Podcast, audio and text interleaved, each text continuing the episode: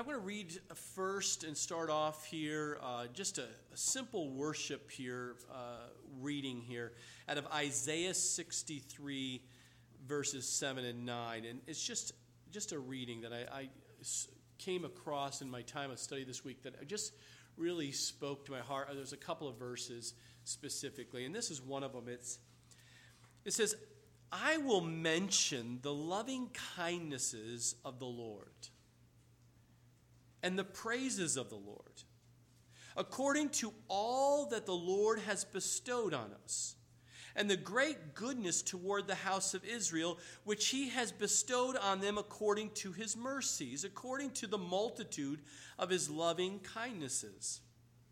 For he said, Surely they are my people, children who will not lie. So he became their Savior.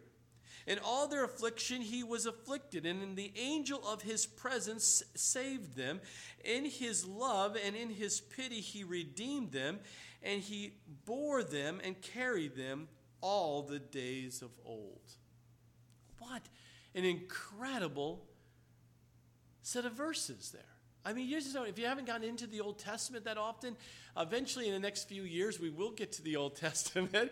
Uh, Genesis, I think, is going to take us longer than I ever imagined. But, but I encourage you to have this coming new year a, a system. If you need help, we want to help you to, so that you have a plan starting January 1st, today, a new year, that you're just going to make a, a goal, a commitment to read starting with Genesis, or there's a couple of other plans I, I hand out, encourage you, a seven day plan as well, that you would take the time and you would read through, just read through the entire Bible in one year. And just that is your goal. And, and if you want to start with Genesis and you read however how much you can that today, read through Genesis, make a little marker on it, and then tomorrow you pick back up where you left off and you read a little bit more, and eventually 365 days later, more like you've already completed the entire Bible. Now, if you've done it and you want something different, I have a seven day plan, which puts you each day of the week at a different part of the Bible, and so that you have a variety through the week. And then all of a sudden, by the time you're done, you've completed the, the entire study. It's just a tremendous blessing, and I encourage you to do so. But with that, if you could open up your first reference today, will be in Galatians chapter 4, verses 3 and 7.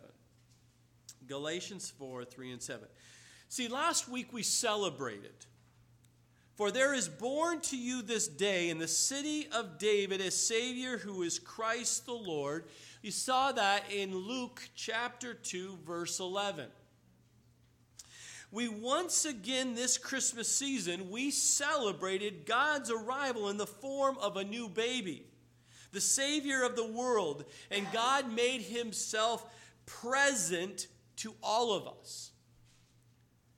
And we see that many in the world acknowledged this baby boy born in Bethlehem, and many people sang it, many people have it demonstrated or displayed in their house. We saw it throughout everywhere we turned.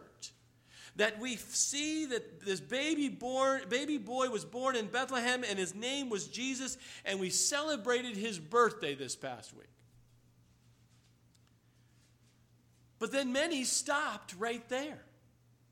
Many stopped and they recognizing, yes, this baby was born and a birthday and his name is Jesus and born in Bethlehem. Oh, this is so great. But look at all my presents under the tree.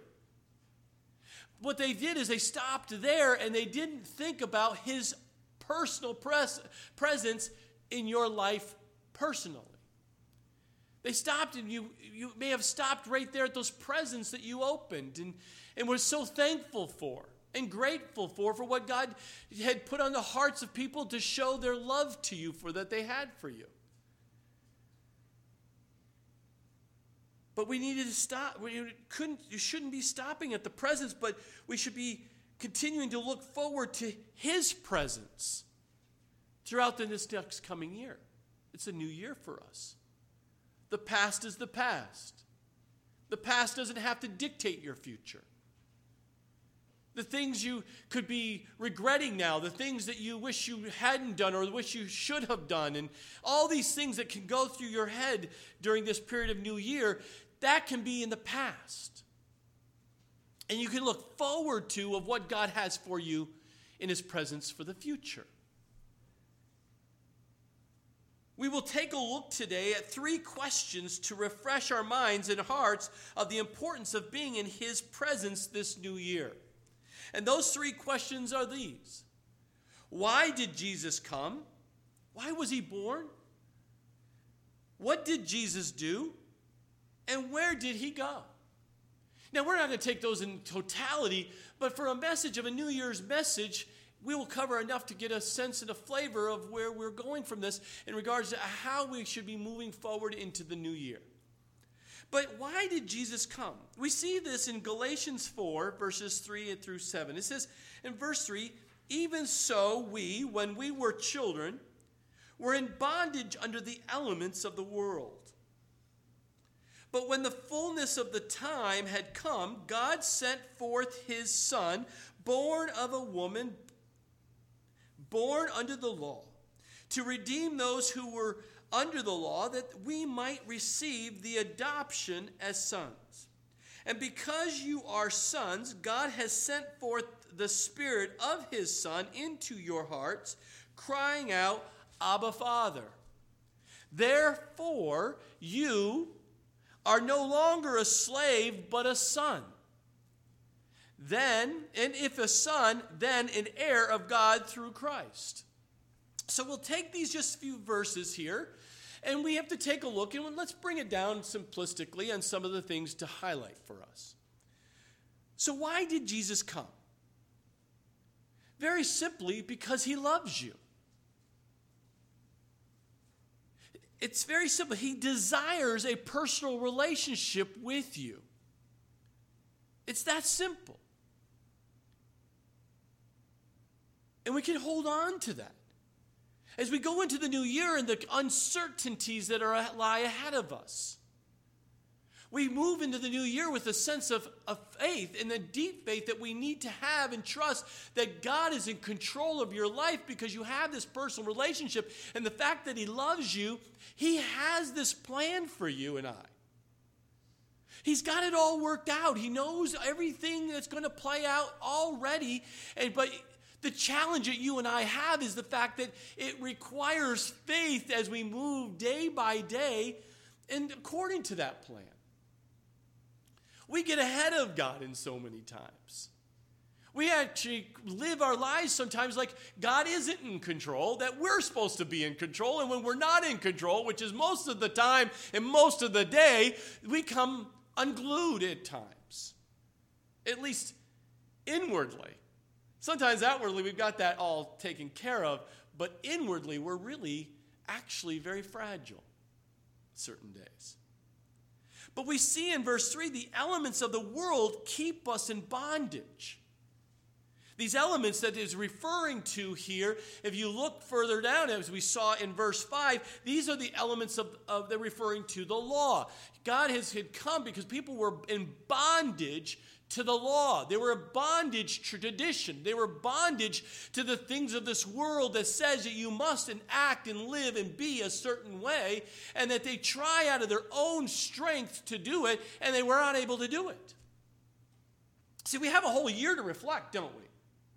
We can look back and say, oh, remember in, when we celebrated the start of 2016 that we had all these grandiose and all these things, and we knew this is what was going to happen. This is what's going to be. This is what. And then we look back at it now in the starting of the 2017, and we look and go, none of it happened. It, well, it happened, but it didn't happen anything like we thought. Have are you with me? Are you, are you tracking with me? It's great to know that I'm not looking at a bunch of people who celebrated all last night and have tremendous hangovers that you're sitting here. No, you're actually refreshed. You're, you're alert. That's, this is good. But the world would keep us in bondage. You know, if you just look at the law itself and understand that the basic foundation of society must be the law. Any society that ignores the foundational principles of the law will crumble will weaken. and eventually will be destroyed from within. And so we look in this past year and we go, oh my gosh, look at the trends and the things. We're, we're becoming a, a lawless society that people make up the, their own rules every day as they go because they, what's going to benefit them. Your commitments didn't follow through like you were hoping to. You said you were going to do something, but you didn't do it. That they, someone said they would be there for you, they left you. Those who thought that you, they loved you, they, they turned on you. we can go on and on. Oh, I'm going to have the strength and the ability and the health to do whatever I want to do. I'm going to climb and do a triathlon, climb a mountain. And you end up having emergency surgery. I mean, we don't even, we come to this point in our lives, we have to understand that there's things that come against us, things that if, if, there's law and order, there's, there's, there's decency and order, there's, there's God's ways and there's the world's ways. And, and depending on how we look at those things and, and what we follow and how we get our mindset can cause us to become very uh, weak and crumbled and fragile and destroyed within, not only within society, but within in your own life. The problem is, is that the law tells us what to do, but it does not give us the power to do it or to live it. And it says right here in verse 4 also, it says, But when the fullness of time, or at just the right time, Jesus Christ came to this earth to purchase or to redeem you and I or redeem those who are trying in their own might, their own power, their own way to keep the law or to keep this life going. But they're powerless to do it. They just know they're supposed to do it, but they can't do it. They've tried and they tried and they tried. Like the little engine could, the little engine could. It just, but you just keep coming back down the hill. Doesn't that get frustrating? But we will see the answer here that God has given us. He has given us a gift, a free gift, to receive the adoption as sons and daughters of God. We can be adopted. The Son of God came as a baby, and his mission was to take our position on the cross of Calvary in order that we might, in turn, take the position as sons of God.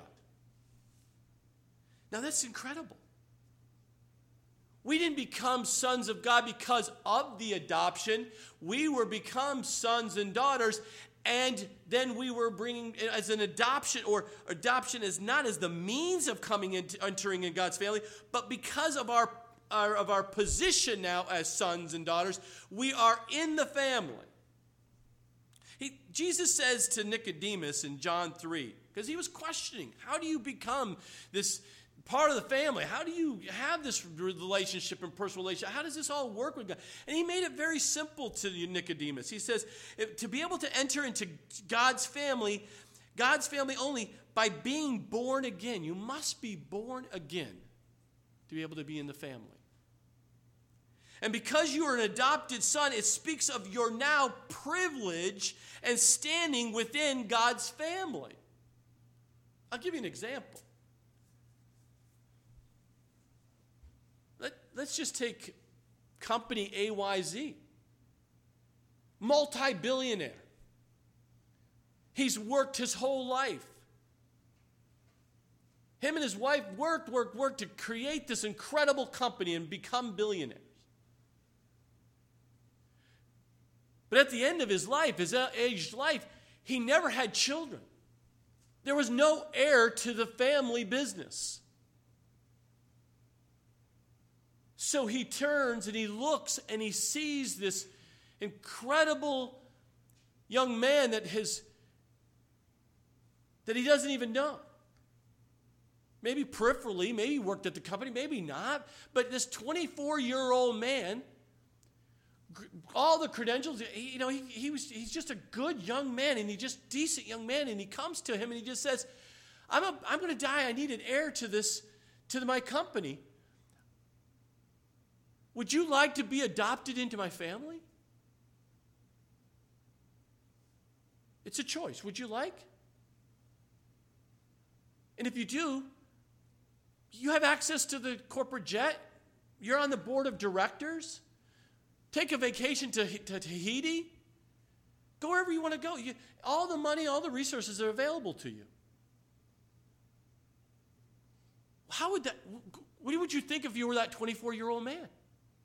The young man trying to start off his own career and trying to get going, and someone comes in and offers a free gift of an ability to say, I would like to adopt you. Would you like to be adopted?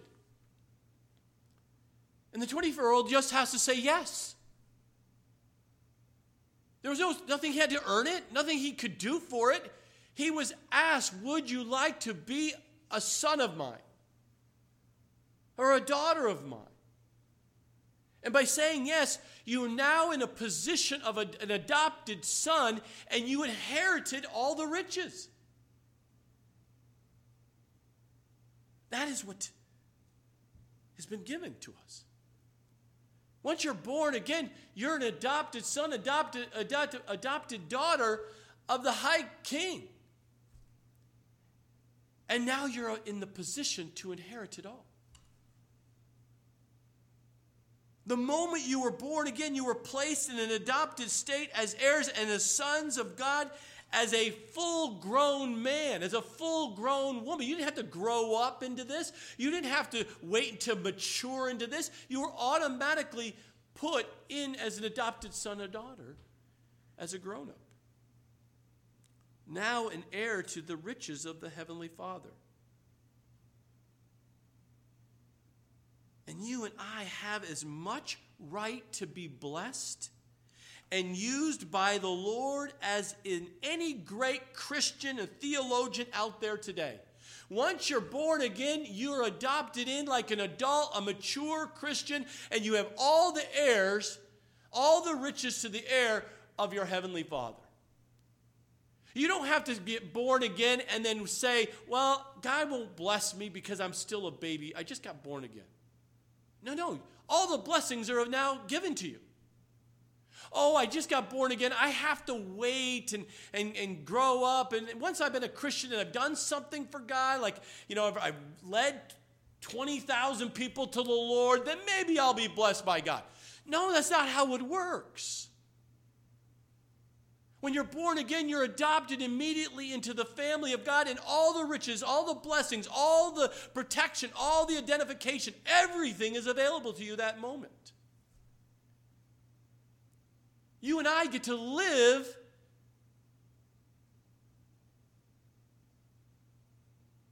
in freedom because we're part now of God's family and you couldn't earn it. You just was offered it. You just accepted it. Isn't that a blessing? Do, do you understand that in the new year, you're blessed? If you're born again, you're blessed. And you'll continue to be blessed. And not only that, if you see in these verses that we're seeing here, and because we're adopted sons there in verse 6, we have been given the Spirit, the Holy Spirit of the only begotten Son, Jesus Christ, into our hearts. The Spirit of God, the Spirit of Jesus Christ, lives within you. And because of that, we can now cry out to God personally, saying, Abba, Father. And the Hebrew word for um, uh, Abba means Papa or Daddy. You can personalize your relationship with your Heavenly Father when you're born again. And not only can you sit there and say, Dad, Papa, or Abba, I need to talk to you. But because you're his son, because you're his daughter, he hears you, he listens to you, he responds to you. Because you're a child of his. If I'm in the middle of a study my wife and my children can, can come in and talk to me and ask me anything they want at any time. Why? Because they're my children, my wife. It's a relationship, it's a, it's a family. They can stop me at any point. But we can come and ask and he will respond to you and I. And even in verse 7, look at the wonderful results that are promised to you and I. We are no longer slaves, but now sons. And as we cry out, Abba, Father, prayer in the Spirit, the Spirit is working in and through us in order to bring us into the harmony with that perfect purposes of our Heavenly Father. The Spirit of God is ministering and, and working that our hearts, our minds, everything about us is in line with our Heavenly Father. The Spirit of Jesus in me and it's in you is crying, Abba, to bring us into unity with God's perfect purpose and plan for your life. And it happens at the moment you give your life to Christ and you're born again. You now cry out, and He starts working in your life that perfect plan and purpose for your life. He doesn't keep it a secret for you and I. And if you're asking yourself today, what is the new year going to be like? There's no longer do you need to ask that question. You just need to start communion, communing with, co- communicating with your Heavenly Father because the Spirit inside you will bring to light that perfect plan and purpose for your life. And as He reveals that to you day by day by day, you just live, into, live in that. And you're content. And then peace and joy fills your life day after day after day. Turn now with me to Philippians chapter 2. Philippians chapter 2, verses 5 and 11 through 11. And we're going to ask, answer the second question, which is what did Jesus do? Philippians 2, verses 5 through 11, and I'll read them and follow along. It says, Let this mind be in you, which was also in Christ Jesus, who being in the form of God did not consider it robbery to be equal with God, but made himself of no reputation, taking the form of a bondservant and coming in the likenesses, uh, likeness of men. And being found in appearance as a man, he humbled himself and became obedient to the point of death, even the death of the cross.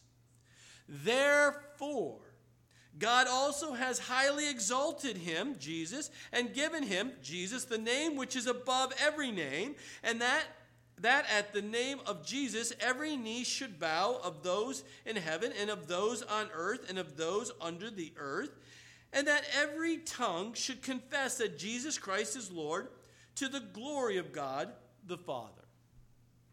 Now, when we take a look at these verses, we see the fact that in chapter 2 of Philippians, Paul talks about Jesus willingly submits or submitting himself to the plan of his heavenly Father. The Father is giving him direction, he is submitting to those directions, and he lives that out here on this earth.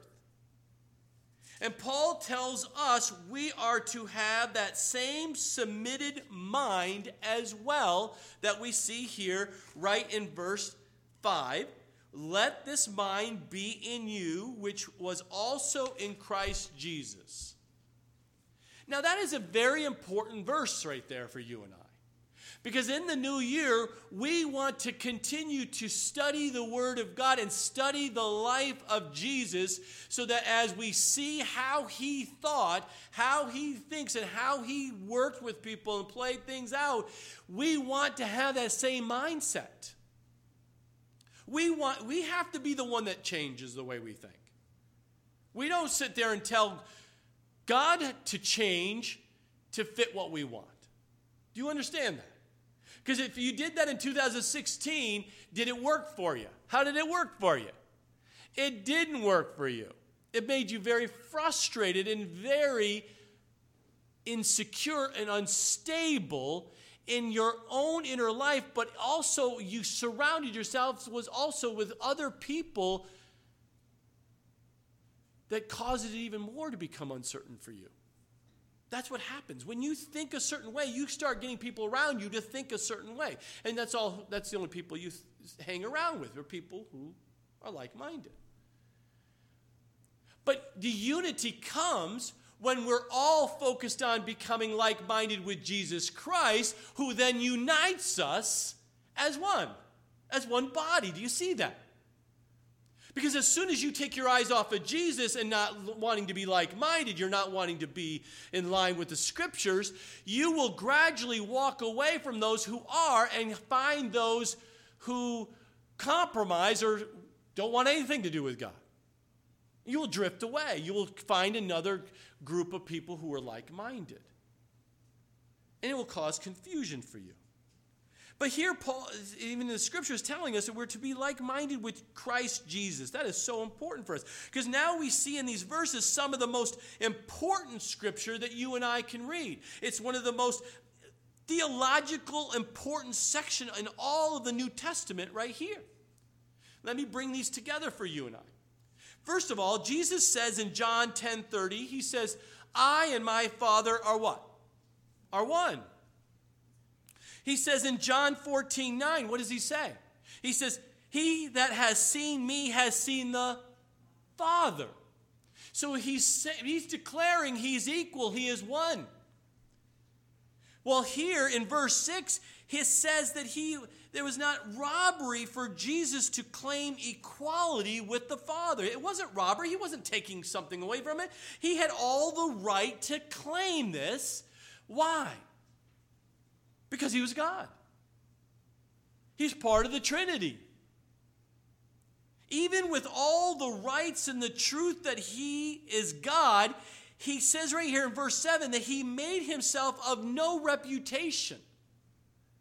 Well, take it a little deeper here because what in the Greek in the Greek for reputation means kino.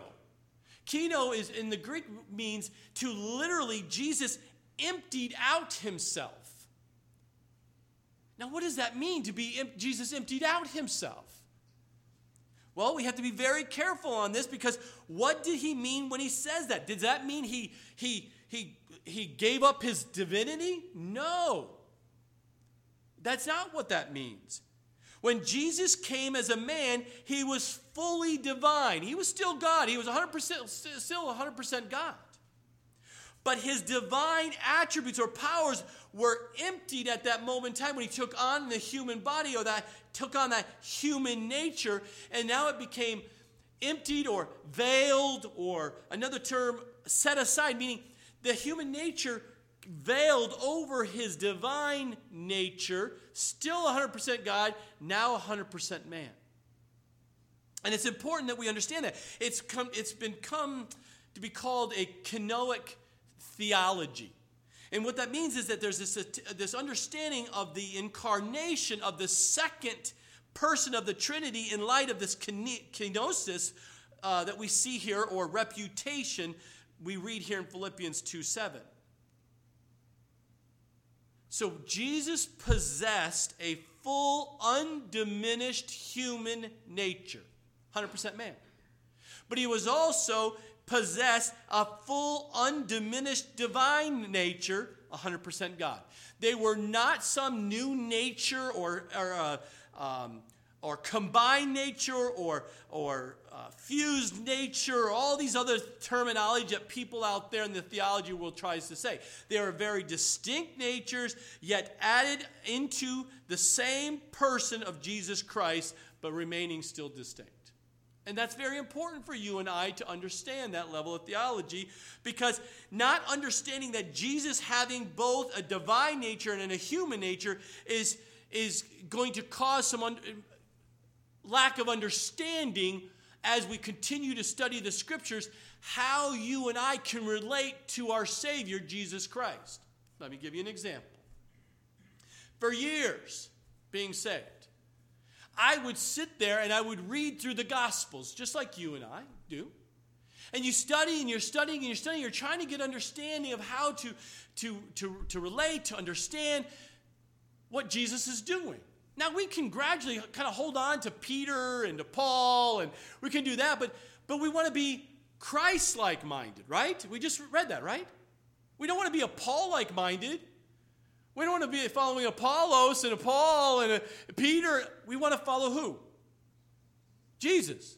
You don't want to follow me. You don't want to follow and heap up all kinds of teachers. Yes, we have 30 teachers on the radio. You don't heap them up. You don't follow them. You're enjoying them and what God is using them to minister to you. But we follow Jesus. And but then it's hard for us to make that connection to follow him because he's God.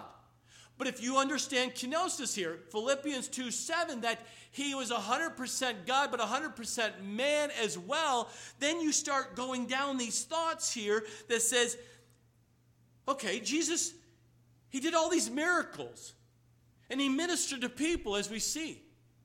He raised people from the dead, he healed people who were sick. We see the fact that he was he, he would stay up all night long and, and pray to his father and seek guidance, and he never fell asleep. He was teaching and teaching, and it was so profound and so impactful on the lives of people. Lives, people, people's lives were being changed right in front of them. Such power, such such influence on the people around him. And you and I can sit there and quickly say, well, of course, he's God. Of course, he can do those things. Have you ever said that? Come on, give me an amen, a holy grunt, something to acknowledge you've at least said once in your mind that says, Of course, he's God. Of course, he can walk on water. Of course, he healed him from the dead, or raised him from the dead. He healed him. Of course, God can do anything. You understand that, you believe that. But take it to the next step of understanding kenosis, understanding God, Jesus' two natures, the human nature and the divine nature. Because when you take that and you think that through, that, that, that Jesus taught incredibly, prayed unbelievable, nonstop, like breathing, he was healed through the, you know, healed people all the time, as we see in the scriptures.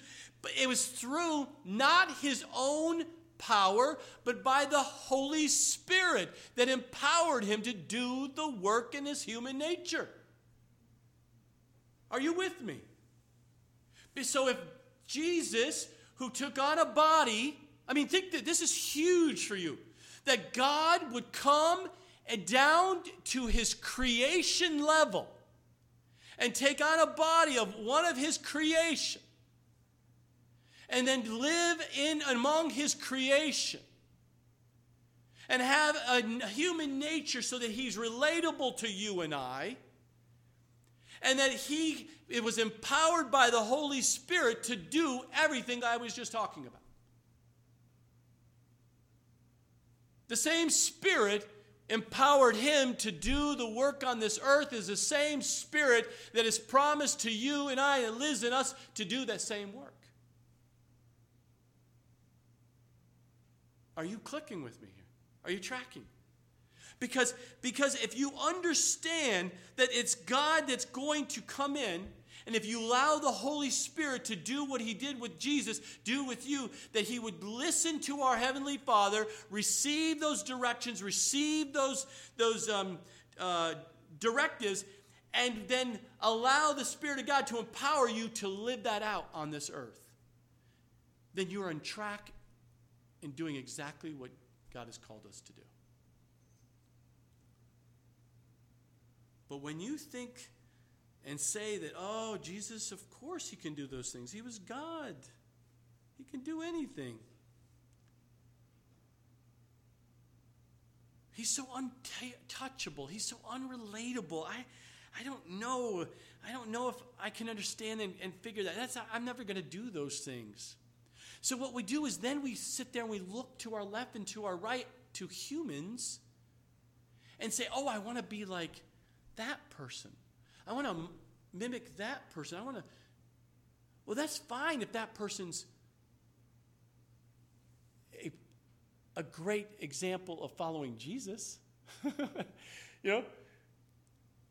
But you, as you mature, you want to immediately keep your eyes on Jesus and then allow the Holy Spirit to empower you to do the things that He's going to call you to do while you're on this earth. Because He did it through Jesus' life, He can do it through your life. Are you willing this new year to allow the Holy Spirit to empower you to do what your Heavenly Father is going to ask you to do? Will you be that immediate obedience, just like Jesus? Are you? Will you? It's a daily walk for you and I. Because remember, Jesus came to the earth, he emptied himself, allowed the, the Holy Spirit to come in and to empower his human nature to do the things that his heavenly Father was directing him to do. He did those things just as a man like you and I do today. We need the Spirit of God to empower us to do the things in this world. And before he did anything, Jesus had to be obedient to his Father, to pray, to seek after, to hear, to listen, and then to be empowered by the Holy Spirit, or nothing would have happened. Take down John chapter 5, verse 19. Most assuredly, I say to you, the Son can do nothing of himself, but what he sees the Father do, for whatever he does, the Son also does in like manner. Take John chapter 5 verse 30. I can I can of myself do nothing. As I hear, I judge, and my judgment is righteous because I do not seek my own will, this is Jesus speaking, but the will of the Father who sent me. Are we seeking after the Father's will for our lives and are we willing to be obedient to what he's doing that asking us to do in the new year? John chapter 15, verse 5 says, I am the vine, you are the branches. He who abides in me uh, and I in him bears much fruit. And without me, you can do nothing.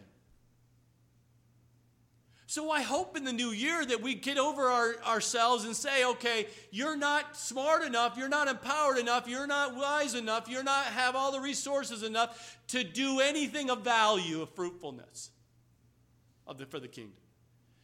Apart from God, you can do what? Nothing.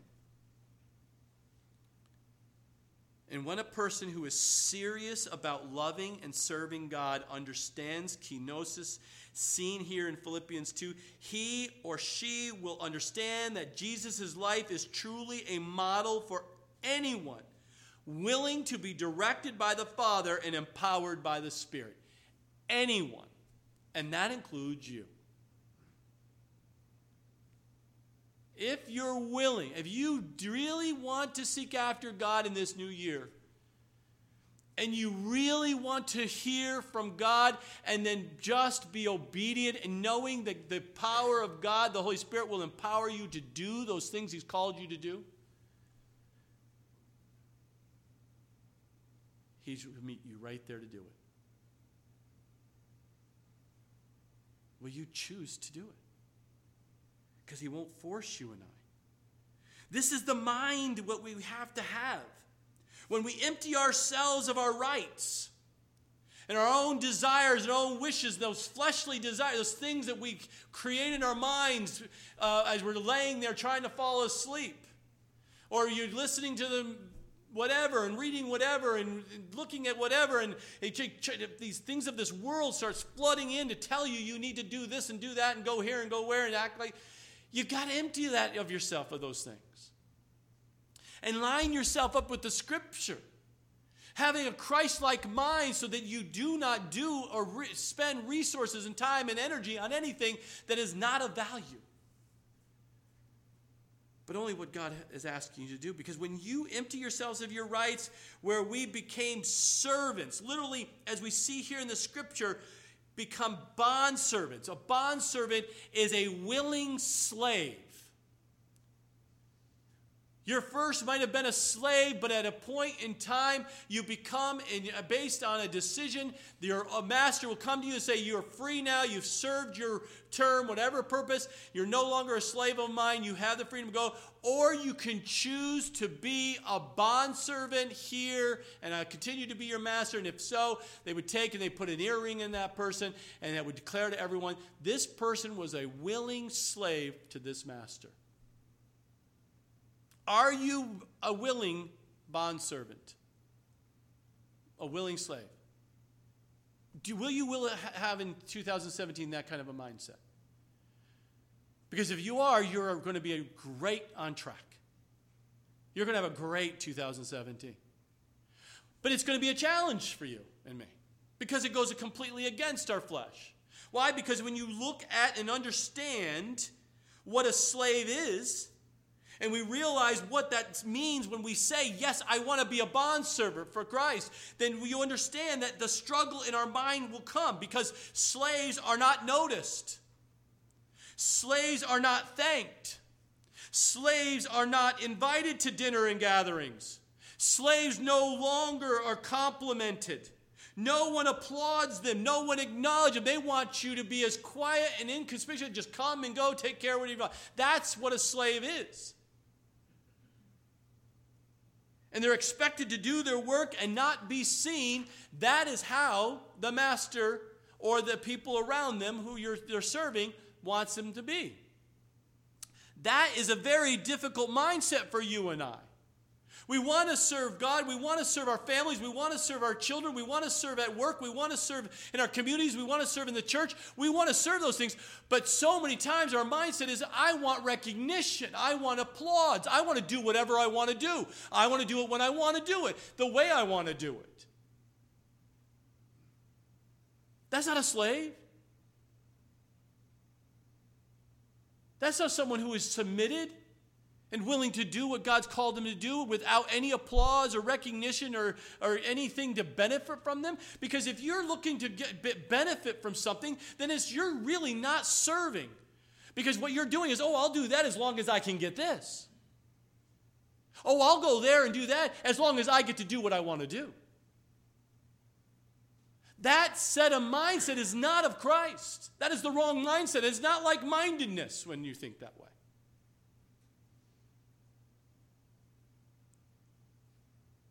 So, why would anyone want to have this kind of mindset where you have to empty of yourself, die of self? Why would you do that? Well, continue to read in verses 8 and 9. It's because we are to be humble. Peter said in 1 Peter 5 6, he said, Therefore, humble yourselves under the mighty hand of God, that he might exalt you in due time. The reason why we die of self is because he will exalt you, he will lift you up. He will take you to places and great heights you never even, even imagined in your own mind if you'd let him. If you exalt yourself and demand to be recognized and push your way up and to do whatever you want to be to do, you will be humbled. You strive to obtain, you will strive to maintain. It's only a matter of time you will be humbled. But if you humble yourself, you'll be exalted by God. And Jesus is our perfect example. God exalted Jesus because Jesus humbled himself by becoming a slave to the point of death of all humanity. And because he was willing to die on the cross for all of humanity, he was exalted. Hebrews 12, 2 says, Looking unto Jesus, the author and the finisher of our faith, who for the joy that was set before him endured the cross, despising the shame, and has set, sat down at the right hand of the throne of God. That is where God is. That's where Jesus sits there. He sits at the right hand of the throne of God and he intercedes for you and I. The Spirit of God in, comes in and lives within us to empower us to do the things that we're talking about here. That's why you can Die yourself and empty yourself and stop demanding that you get your way. You serve God and you do not serve yourself or others. You serve God and He will exalt you and empower you to do it. Even in verses 10 and 11, you notice what happens. Every knee will bow, every tongue will confess that Jesus Christ is Lord. Oh, so many times people say, everyone's going to heaven.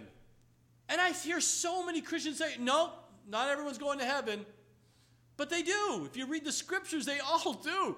All of them are going to be in front of Jesus, and every knee will bow and every tongue will confess. And if you did not do it on this side of the grave, you will not be staying in heaven. You're going to hell.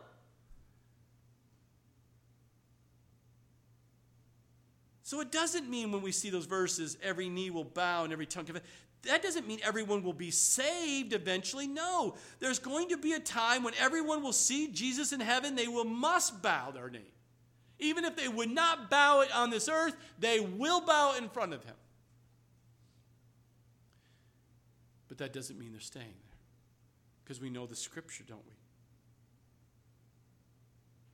Because many, majority, because they're not willing to bend the knee here,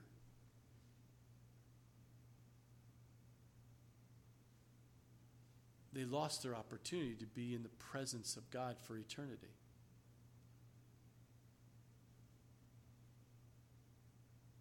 The scripture is very clear. Even in Romans 10, chapter 10, verse 9, we studied if you confess with your mouth the Lord Jesus and believe in your heart that God has raised him from the dead, you will be saved. But if you haven't, then you're not saved. Acts 3:19 Repent therefore and be converted that your sins may be blotted out so that t- at times of refreshing may come from the presence of the Lord. Do you see what happens when you acknowledge that you're in a state where you sh- don't want to be and you shouldn't be? And that you want to repent of those things. You want to do 180 degree. You want to change. You want to be converted. You want to be born again at that moment. So that, A, we can see very clearly at the end of verse 19 of chapter 3 of Acts that the, there was going to be refreshing that comes in your life when you have the presence of God in your life. You must confess Jesus is Lord on this side of the grave.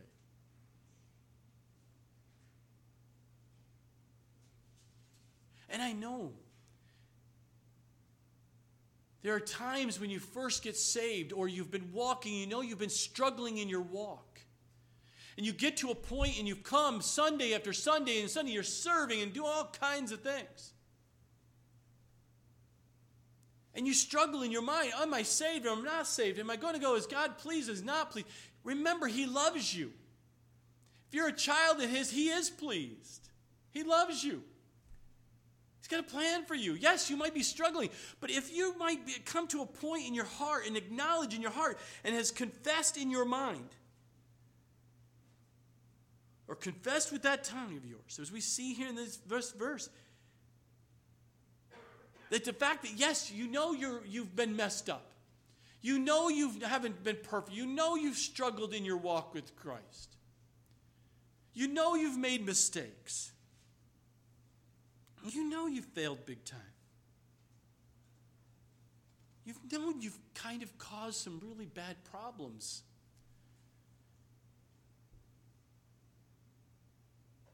But you believe in your heart that Jesus is your Lord, the Son of God who died for you. You absolutely believe it. Then you're saved by faith. You're safe by faith alone, in Christ alone, then you have security forever. You know you will be in the presence of God when He decides it's your time. Breathe for me. Breathe in and out and celebrate this coming 2017 that you have security in Christ and you can start moving forward. Forget the past, it, it's the past. Learn from it. Become more like minded with Christ. Hang with people who are Christ minded and watch God give you a new beginning in 2017 because you want to go where God, Jesus is. And that's the qu- third question we're going to answer today. Turn with me to Revelation chapter 21. Revelation chapter 21, verses 1 through 7, and we will finish with this, these verses. Where did Jesus go? Where do you want to go?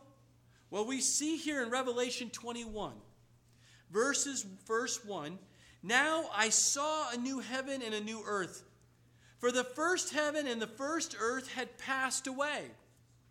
Also, there was no more sea. Then I, John, saw the holy city, New Jerusalem, coming down out of heaven from God, prepared as a bride adorned for her husband. And I heard a loud voice from heaven saying, Behold, the tabernacle of God is with men, and he will dwell with them, and they shall be his people. God himself will be with them and be their God. And God will wipe away every tear from their eyes, and there shall be no more death, no sorrow, no crying. There shall be no more pain, for the former things have passed away. Then he who sat on the throne said, Behold, I will make all things new. And he said to me, Write, for these words are true and faithful. And then he said to me, It is done. I am the Alpha and the Omega, the beginning and the end, and I will give of the fountain of the water of life freely to him who thirsts. He who overcomes shall inherit all things, and I will be his God, and he shall be my son. You take those verses and you even throw in John chapter 14, verse 3. He says, I go and prepare a place for you. And I will come again and receive you to myself that where I am, there you may be also. So Jesus is in heaven. He's preparing a place for his children, for you and I. And he is going to come back and take us to heaven. And when that happens, when Jesus comes, we will be in his presence for eternity. Now, it's not hard for you and I while on this earth when you're given an option would you rather go to heaven or you'd rather go to hell? Because there is no in, in between. Absent from the body, you're in the presence of what? The Lord. There is no in between. So when you have an option, would you like to go to heaven or you like to want to go to hell? Because if you're not saved, you're already going to hell. The question is for you and I, who are not born again,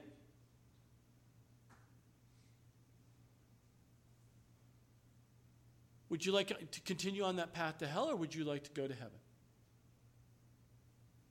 I, I want to go to heaven. Then be born, born again. How do I do that? Just confess with your confess, uh, recognize, acknowledge that you're a sinner. Recognize you're you need to be saved. Recognize that you're a sinful person. You need to be saved. You need to be forgiven. And only Jesus can forgive you. So call out his name and ask him to come to forgive you of your sins and so that you can be born again, to not just be a follower. You know, there are many during the time of Jesus that were just followers. They followed him around. Many times, some of them were doing it because they just wanted the food. Some just wanted to see the great things that were happening. Man, people are being saved, healed and saved, and leprosy's gone. Whatever their reason, they just kind of hung around and followed him. But they were not saved. They were not converted. They were not born again. They were just hanging around other people. Until it got really difficult, and what happened? Or it didn't line up with what they wanted to do. What happened with them? They walked away. They left Jesus. They went back to the old world, the old life, the old flesh. But when you thought with your heart, you really want to be saved, you want to be a child of God, then ask Him to forgive you of your sins. Take that step of faith because that's all it takes. Go to Jesus and He will save you and give you eternal life. But the challenge is when you give an option between heaven and hell, the question is if you want heaven, is that because you just want to avoid hell? Is that the only reason? You don't want the, potential unknown consequences that hell describe, people describe? Or do you positively just want that relationship to be in the presence of Jesus, which it means in heaven? Are you trying to avoid something that's going to hurt? Or are you looking to go and want to be with a person who loves you unconditionally, named Jesus, the Son of God, who lives in heaven? Why are you looking toward heaven? Do you know many Christians today, I find, do not have a heavenly minded perspective? They want to have fire insurance from hell, but they want to still live their life however they want to on this earth. And they really don't ponder and think about heaven at all because they still got way too many things they want to do. Christ and us need to have the same mind that this is a vacation gone bad. We're going home. Our home is in heaven, and we can't wait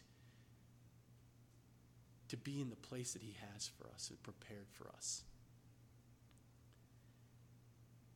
Because when we put heaven as our goal, that mission, that hope that we hold on to every day when we wake up, that's what will keep us focused on whatever we may be facing in our daily lives this next coming year.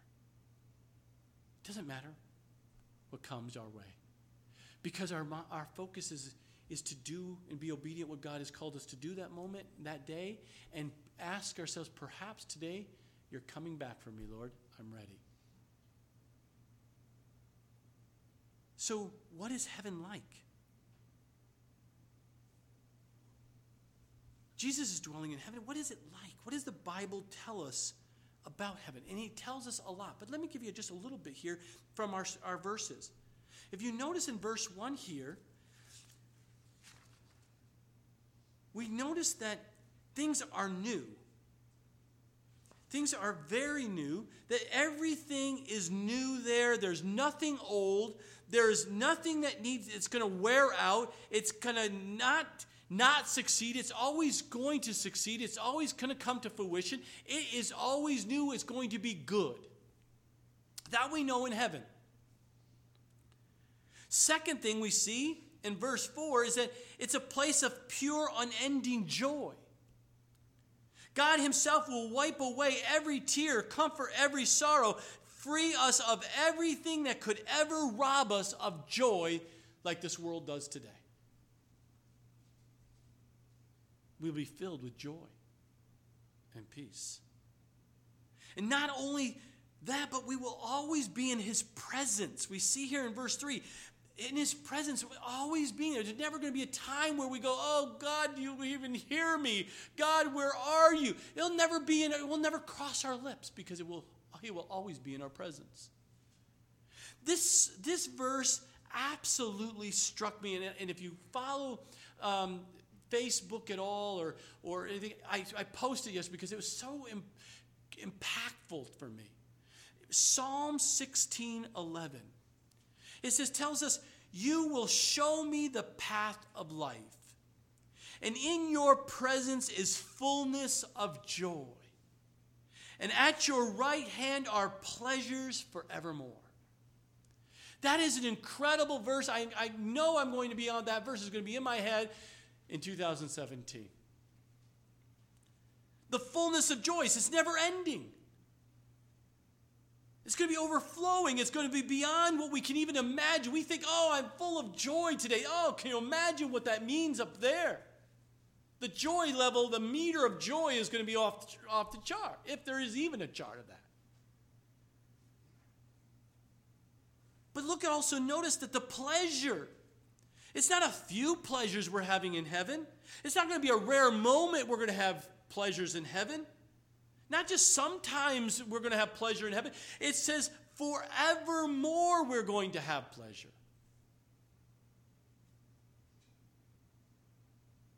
Pleasure will increase upon us more and more and more all through eternity.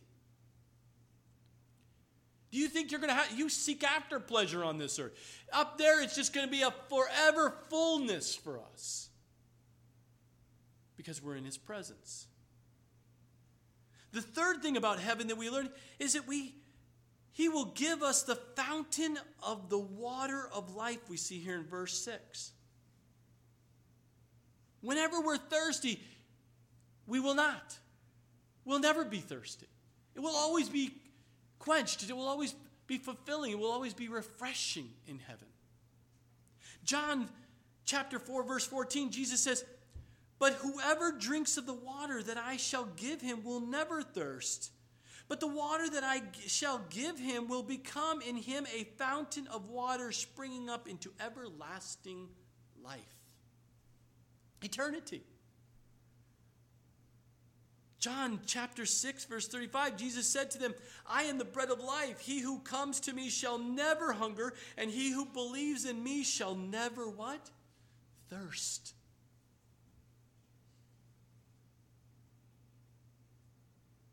Whatever longing we have in our eternal life, he will satisfy it. And there is no longing we can have that will not be denied. When we have anything in heaven at any point, there is just it's something in heaven. There's like you, there's a there's something you need. It will be satisfied. There will be never a no from God in heaven.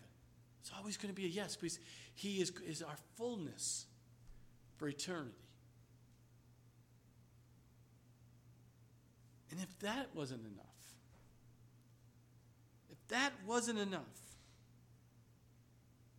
God delights to give you more. In fact, He delights to give us everything. And here in verse 7, He says, We shall inherit all things. How much is all? Anything left over or out out of all?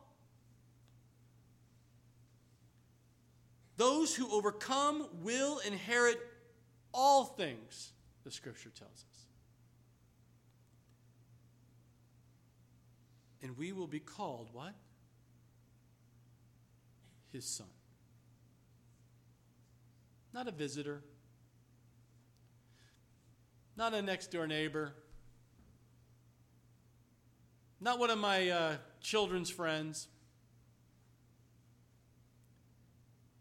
His son, his daughter. It simply does not get any better than this. What a way to start 2016 recognizing and understanding God has given us a vision of heaven for this new year. That we are going to be children of God and live our lives like we're children of God, waiting for Him to take us home. We're going to represent Him as a child of God. We're going to be obedient like a good child of God. We're going to constantly call dad. We'll have nonstop texting going on, nonstop communication. It'll be like always there on speed dial.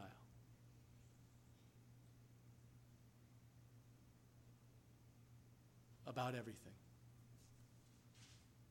regardless of how small it may be in your life or how inconceivable, overwhelming thing it is in your life, He wants you to talk to Him about it and let Him communicate to you what He has planned for you in that situation.